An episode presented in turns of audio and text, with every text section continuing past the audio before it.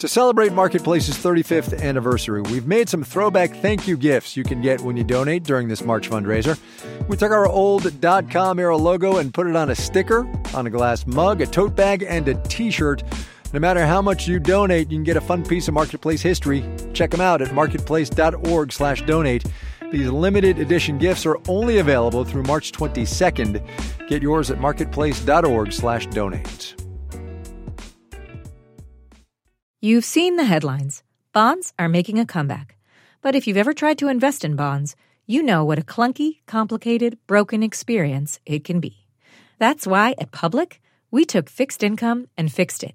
Now you can find, evaluate, and buy thousands of bonds with an investing experience designed this century. Add fixed income to your portfolio with corporate, treasury, and municipal bonds. Go to public.com slash marketplace to get started. This podcast is sponsored by Public. Full disclosures can be found at public.com/bonds. We've got a sampler platter of stories today about housing and supply chains and steak. From American Public Media, this is Marketplace.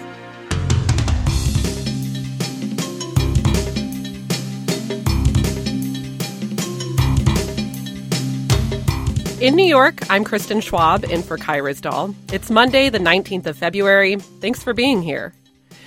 These are challenging times if you're at the point in your life where you want to buy a home. Whether you're a renter looking to buy your first house, or an owner who's looking to move but is locked into a nice, low, three point something percent mortgage you got a few years ago. Because now you're looking at a mortgage that's double that, something like 6.5%. That mortgage rate jump has put the market at a bit of a standstill because it incentivizes homeowners to stay put, which keeps the inventory of homes for sale low. Marketplace's Mitchell Hartman reports on how these conditions are driving home prices higher. The National Association of Realtors reports that home prices climbed 3.5% on an annual basis in the fourth quarter of last year to a national median price of $391,700. The cost of the monthly mortgage payment on that home rose 10%. After peaking last summer, mortgage rates have fallen, says Jessica Lautz at the National Association of Realtors. As interest rates come down, buyers come into the home buying market once again.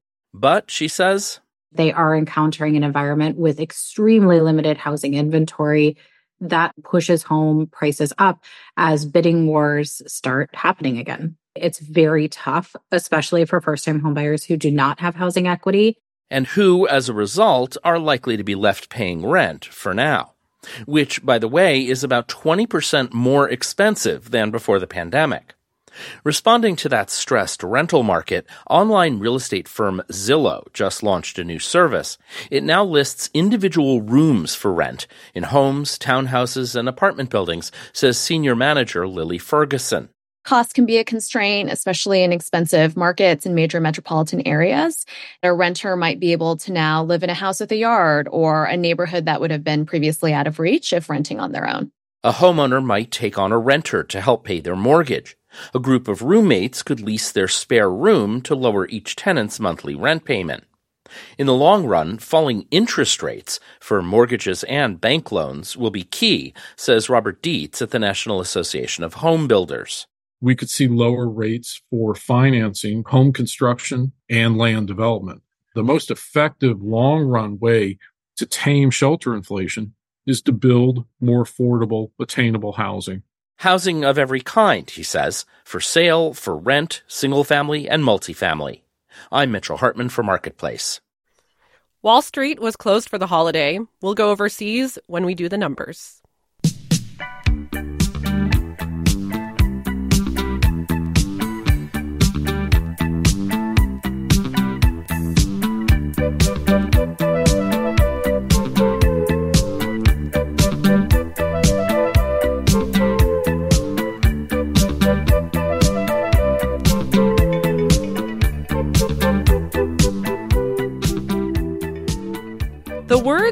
Supply chain might trigger a bit of anxiety for anyone who tried to buy a car or a couch or just listened to us talk about it on the show a couple years ago.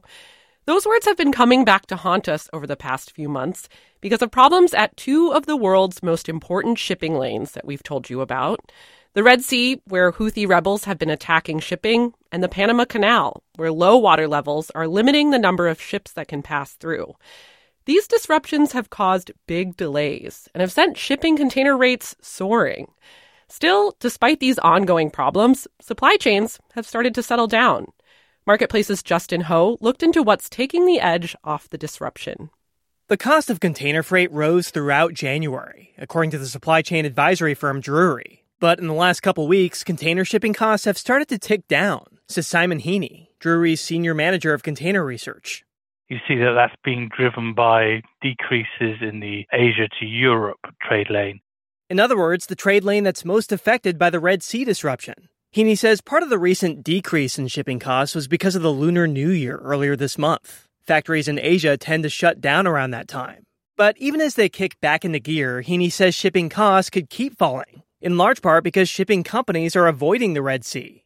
There's an understanding that yes, there will be additional time in terms of transporting cargo from Asia to Europe, but the scheduling is about to adjust to cater for those additional delays. Since shipping companies have to go the long way around Africa to avoid the Red Sea, they've been adding additional vessels to those routes to reduce delays, says Judah Levine at the logistics company Freightos.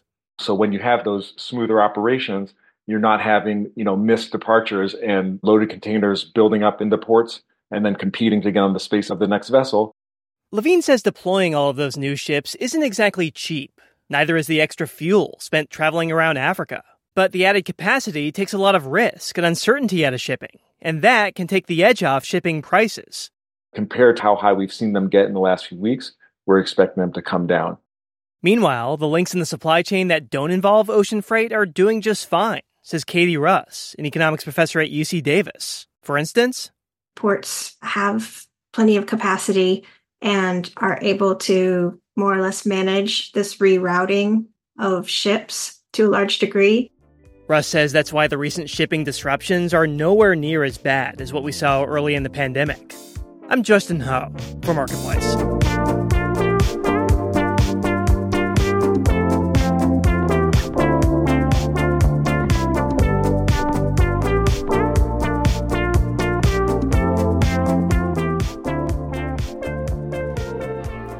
Ate at a steakhouse last week for the first time in forever. It was a special occasion.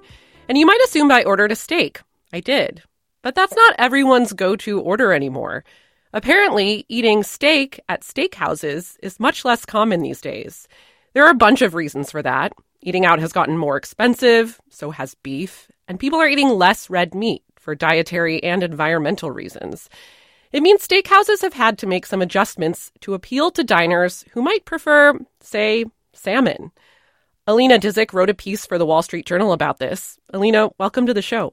Thanks for having me. So, my first thought after reading this was you know, there are so many places for people to spend their money for a night out. Um, if they're no longer going to steakhouses for steak, why are they going there? That's a great question. I really think that people like the vibe of these steakhouses. So they still like to be, you know, maybe dress up and, you know, sit in a booth or, you know, have this really great martini. So they still enjoy the ambiance of dining out at a steakhouse. Yeah, part of the ambiance, you talk about that. Also, we talked about the health preferences um, and prices. So, what are restaurant owners doing to adapt to these new food choices and also just that that kind of party atmosphere? So the restaurants that I that I spoke to, they they said that they're they're making it easier for some of the diners to split a steak that may have in the past just been an entree for one person. And they're also kind of allowing these steakhouses to become almost like lounges as the night progresses. So I know that there's like selfie mirrors and some encouraging people to take selfies and just the ability to just hang out and order drinks after dinner. They're, they're really trying to accommodate a wider group of people. Yeah, I thought it was interesting. Actually, one of the women you talked to, she's not a drinker. And so it sounds like, you know, it seems like with less people drinking, you can almost kind of replace that that sort of night out with a long, long luxurious dinner. Yes, some some of the people I talked to, including um, one woman in Chicago, said that she doesn't really drink and she doesn't really eat steak, but she loves to go to the steakhouses for the atmosphere because it's always so celebratory, and she can linger there uh, with her friends and you know h- hang out and still feel like she you know has had a night out. Mm-hmm. You know, you're talking about steakhouses being a celebratory place. The other way I think of them as a place where men do business. Um, and I'm kind of wondering if the shift away from steak is about more women having a seat at the table. Had to use that pun. Um, and also if it says something about whether the business world's expectations of men and what they're supposed to eat at a business dinner have changed. I so I think that that's definitely you're definitely onto something in terms of you know, these being originally places where men do business and how that's shifting to make it more hospitable for women. And some of the, some of the people I spoke to talked about more inclusive decor and lunch options that really focus on vegetarian options. And they, they have for a long time been trying to include women in in what they're offering but it does seem like a bigger shift for both men and women away from you know just steak and and especially for men just the expectation i think to order the steak right okay so picture yourself uh it's friday night you are getting dressed up you're going out with friends you're going to a steakhouse um what's the mood what are you ordering at the table so if if I'm going to a steakhouse with friends, I think I would order what the people in my story are ordering. Seafood, salads. I would probably steal a piece of steak from whoever ordered the steak, but I I would I would you know, I I would stay away from ordering it myself. I am that person. Convince somebody else to get a bite, to get what you want so you can have a bite. That's right. That's right. I could, I really feel like I can only have a bite because if it's a late dinner, I still want to have a good night's of sleep. And so I feel like that's easier done with seafood. yeah. Alina Dizik wrote a story for the Wall Street Journal about how steakhouses are changing. Alina, thanks for chatting. Thank you. Thanks for having me.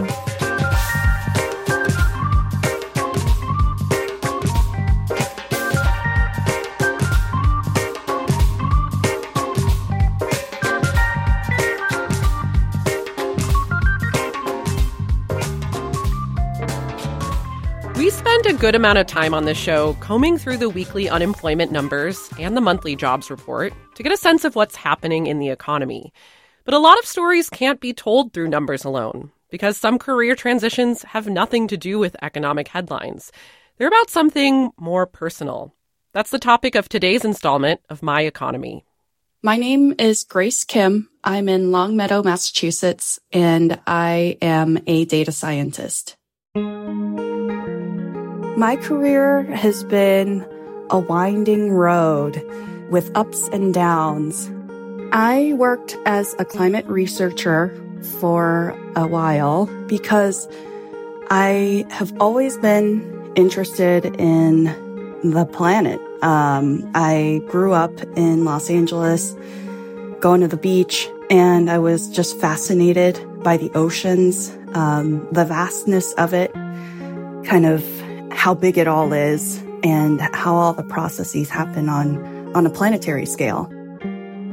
I studied to become a climate researcher. I got my PhD in oceanography. After graduation, I got a postdoctoral fellowship to work at NASA Goddard Space Flight Center to continue in my career as a research scientist. It was near the end of my funding term at um, my position. And I realized kind of the next step for me was going to uh, potentially involve some large changes in my life. I was also experiencing some challenges in my personal life. My dad had a terminal diagnosis. Additionally, I got married and I found out that we were going to have our first child. And there was just so much going on in my personal life that I didn't feel I could pick up and go. Very soon after I had my first child, that was the moment that I realized that there are other opportunities available. When it came time for me to think about what jobs could be applicable to the skill set, the core skill set that I had, data science kind of popped out at me. I do miss being a climate researcher, but thankfully I don't feel too far removed from it. There's no one way to get from A to B. you might not end up where you dreamed you would be as a child, but um, yeah, I don't know. It's an adventure. That's Grace Kim from Longmeadow, Massachusetts. Tell us what's going on in your economy at marketplace.org slash my economy.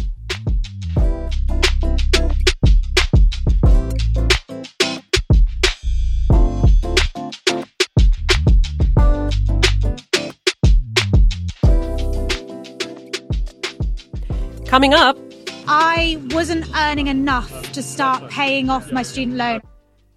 A familiar feeling not just here, but also in the UK. But first, let's do the numbers. U.S. markets were closed today. The big day for traders is on Wednesday with the release of the Federal Reserve minutes from January's meeting. As you know, there was no interest rate cut last month, but plenty of questions for Chair Powell's presser about when that cut might happen. The next Fed meeting is March 19th and 20th. Powell had said already that a rate cut in March is not likely, and that was before the inflation data last week. In the meantime, let's go overseas. Japan's Nikkei was basically flat. Britain's FTSE stepped up two tenths percent, and Germany's DAX lost one tenth percent. You're listening to Marketplace. This Marketplace podcast is supported by Gusto. Let your employees know you've got their back by signing up for Gusto for payroll and HR. More than 300,000 small business owners use Gusto. They offer benefits like health insurance, employee onboarding, and more.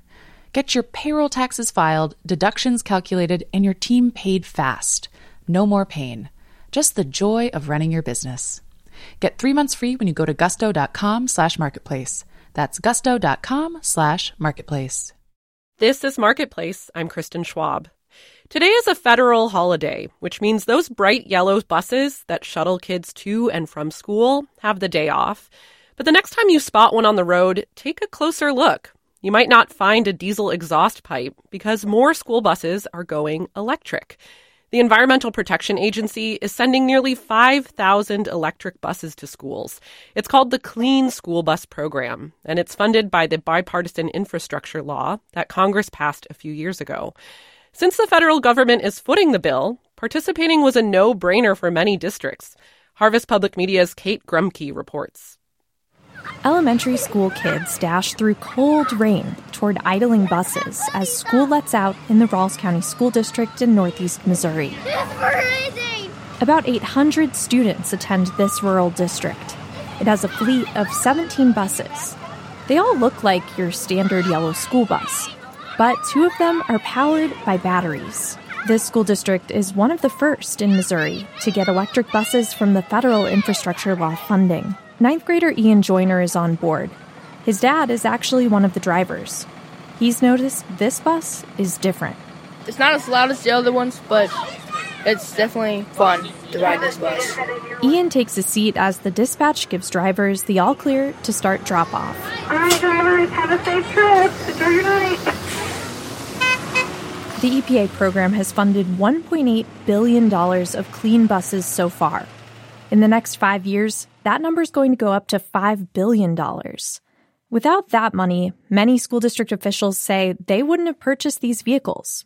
Mostly because they're super expensive. A new electric school bus can cost about $350,000. That's more than triple the cost of a new diesel bus. Plus, districts have to install expensive charging infrastructure. Schools will save on cost per mile and bus maintenance over time, but still, that doesn't make up for that high price tag. The bipartisan infrastructure law was really a game changer. Sue Gander directs the electric school bus initiative at the World Resources Institute. She says we're still in the early days of this technology. As manufacturing scales, she expects bus prices to come down. A lot of that is driven by the prices of batteries, and we know that the prices of batteries are coming down. In Missouri, Ralls County School District Transportation Supervisor Eric Joyner drives one of the electric buses through a typical route. On gravel roads between expansive farm fields, he kind of nerds out over these buses. I think it's fun. I like driving a school bus better than my own personal vehicle. There are other upsides. Zero emissions means fewer greenhouse gases and also better air quality for school kids. Still, Joyner gets what some call range anxiety on his long rural routes. One time his battery sunk down to 8%. So when you start getting that low, you start to kind of panic a little bit, especially when you got kids on board. One state over in Iowa, the Coon Rapids Bayard School District just got a new electric school bus last month. I like the fact that it's quiet. Eric Traeger is superintendent of the small rural school district in west central Iowa. It does the job that it's supposed to do. At first, Traeger says some members of his school board weren't sure about the electric buses. But, you know, beyond the politics of it and the personal opinions, it's a free bus, right? Free bus. He says it's as simple as that. In Ralls County, Missouri, I'm Kate Grumke for Marketplace.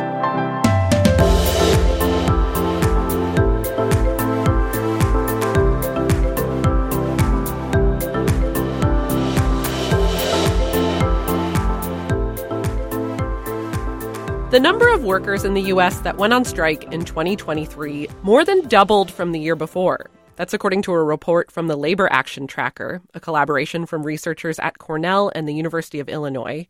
And we're not the only country that's seen an uptick in labor disputes. Last year in the UK, train drivers, postal workers, and teachers walked off the job. And this coming Saturday, thousands of doctors who work for the National Health Service, that's England's publicly funded healthcare system, they're going on strike again over pay. The BBC's Elizabeth Hotson has more. The National Health Service in the UK is famous around the world for being free at the point of delivery. It's funded through general taxation, and although you can pay to be treated privately, most Brits still rely on and value the NHS, including US born actor Rob Delaney, who lives in London. He's been supporting the doctor strikes. I love the NHS and I love its workers, and it, my family's benefited massively from it. Most of my life was spent getting health care in the United States, you know, with a really horrible barrier of private health insurance in between me and my family's care. British doctors are angry they're being made to work long hours for what they say is inadequate pay. Dr. Kirsten Selleck, a striking medical resident, explains why. I wasn't earning enough to start paying off my student loan. I didn't reach the minimum threshold to pay off my student loan. That's how little I learned as a 40 hour a week doctor, which is part time. Pay does increase the more years of training you complete. But even when you're at consultant or attending level, you'll still only earn an average of $180,000 a year. That's far less than in the United States, in some cases under half the pay of equivalent US doctors. Dr. Shirin Ahmed is from the UK, but now lives and works in America. Hey friends, it's Shireen, aka Halal Girl New York, and welcome back to the channel. On her YouTube channel, Dr. Ahmed talks about the salary differences. In the US, the average length of a residency program is around three to five years, whereas in the UK, when you finish medical school, the average length of training for a junior doctor is between five to ten years. Even as consultants, she says they make two or three times less than they would in the US. But the UK government says NHS doctors aren't being reasonable. Here, it's taxpayers who are paying their wages. The government points out medical residents have already received an average pay rise of 9% this financial year. They're now offering them a further 3%. The doctors aren't happy. Some are now turning their sights to Canada. Take a journey to a place outside the ordinary, to Canada. Canada has a similar free to all health system, publicly funded by the federal government and partly by each local province. Phil Martin, who's based in British Columbia, is the CEO of Physicians for You, which recruits doctors from abroad for jobs there. He says he's never been busier and the route to Canada has never been easier. You can now actually get your full license without actually even getting into the country, which you never could before. You'd have to sit multiple exams to do that. Also, they've removed supervision in some of the provinces as well, which sort of limited doctors where they could work. One of the doctors Martin's helped is family physician Dr. Ali Bryce, who also works in British Columbia. He says, as well as better pay and less pressure than the NHS offered, he also wanted a different lifestyle. We wanted to go somewhere where we could enjoy the hobbies that we enjoy. And Canada had a lot of that with snow sports and outdoor hiking and, and just space, really. A recent survey by the Doctors Union, the British Medical Association, suggests four in ten doctors are planning to leave the NHS and work abroad. The UK government says there's no money available to increase the salaries of British doctors, but they might have to find some more cash or risk an ever greater exodus abroad. In London, I'm the BBC's Elizabeth Hotson for Marketplace.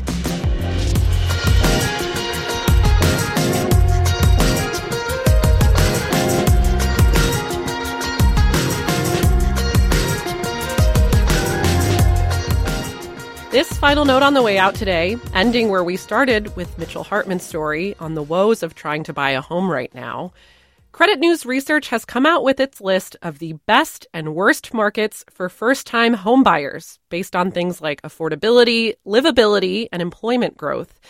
Bad news first California metros make up six of the top 10 worst markets San Jose, San Diego, and LA, taking spots one, two, and three. Topping the list of best markets are, in order, Pittsburgh, Austin, and San Antonio. Our daily production team includes Andy Corbin, Elise Hassan, Richard Cunningham, Maria Hollenhorst, Sarah Leeson, Sean McHenry, and Sophia Terenzio. I'm Kristin Schwab. We'll see you tomorrow.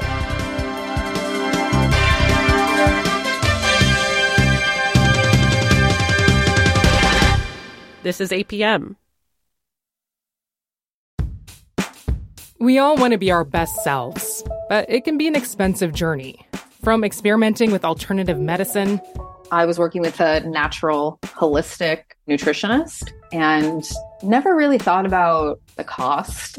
To splurging on fast fashion. I was spending like all my tips.